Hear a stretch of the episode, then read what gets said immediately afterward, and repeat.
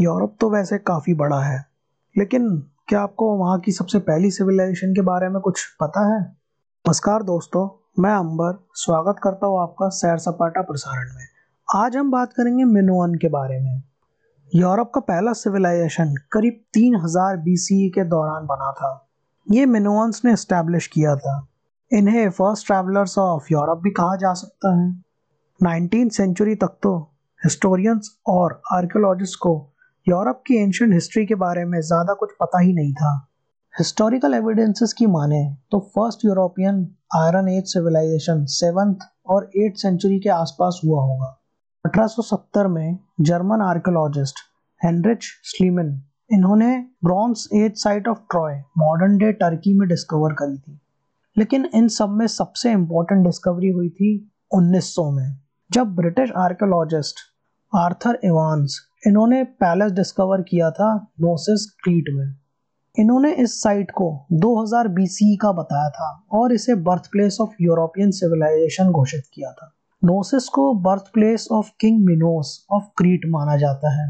इसीलिए यहाँ की सिविलाइजेशन को मिनोअन्स कहा गया। वैसे तो क्रीट में ज़्यादा उपजाऊ ज़मीन नहीं थी, लेकिन यहाँ पहाड़ों पर अच्छी खेती हो पाती थी। यहाँ पर ऑलिव्स, वाइन्स और वीट उगाई जाती थी। यहाँ की शीप से वूल भी मिलता था, जो कि टेक्सटाइल इंडस्ट्री में काम आता था। ये सारी चीज़ें ट्रेडिंग में काम आती थी।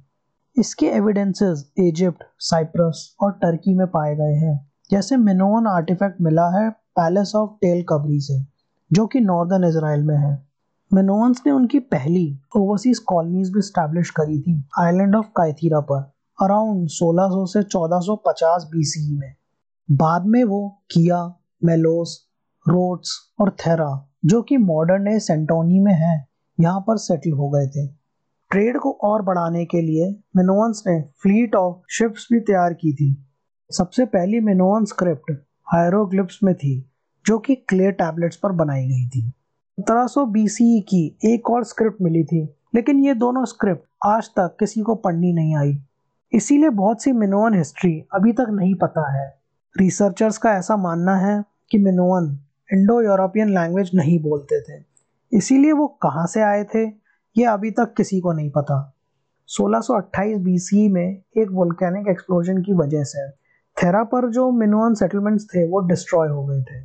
1450 बीसी में और एक कैटास्ट्रोफे आया था, जिसकी वजह से वापस बहुत नुकसान हुआ था, लेकिन तब भी पैलेस ऑफ़ नोसेस बच गया था।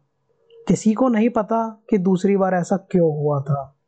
ये कहानी थी मिनोअन अंपायर की। चलिए इसी के साथ मैं आज का एपिसोड यहीं खत्म करता हूँ। आशा करता हूँ कि आपको ये पसंद आया होगा। जुड़े रहिए अगले एपिसोड के लिए।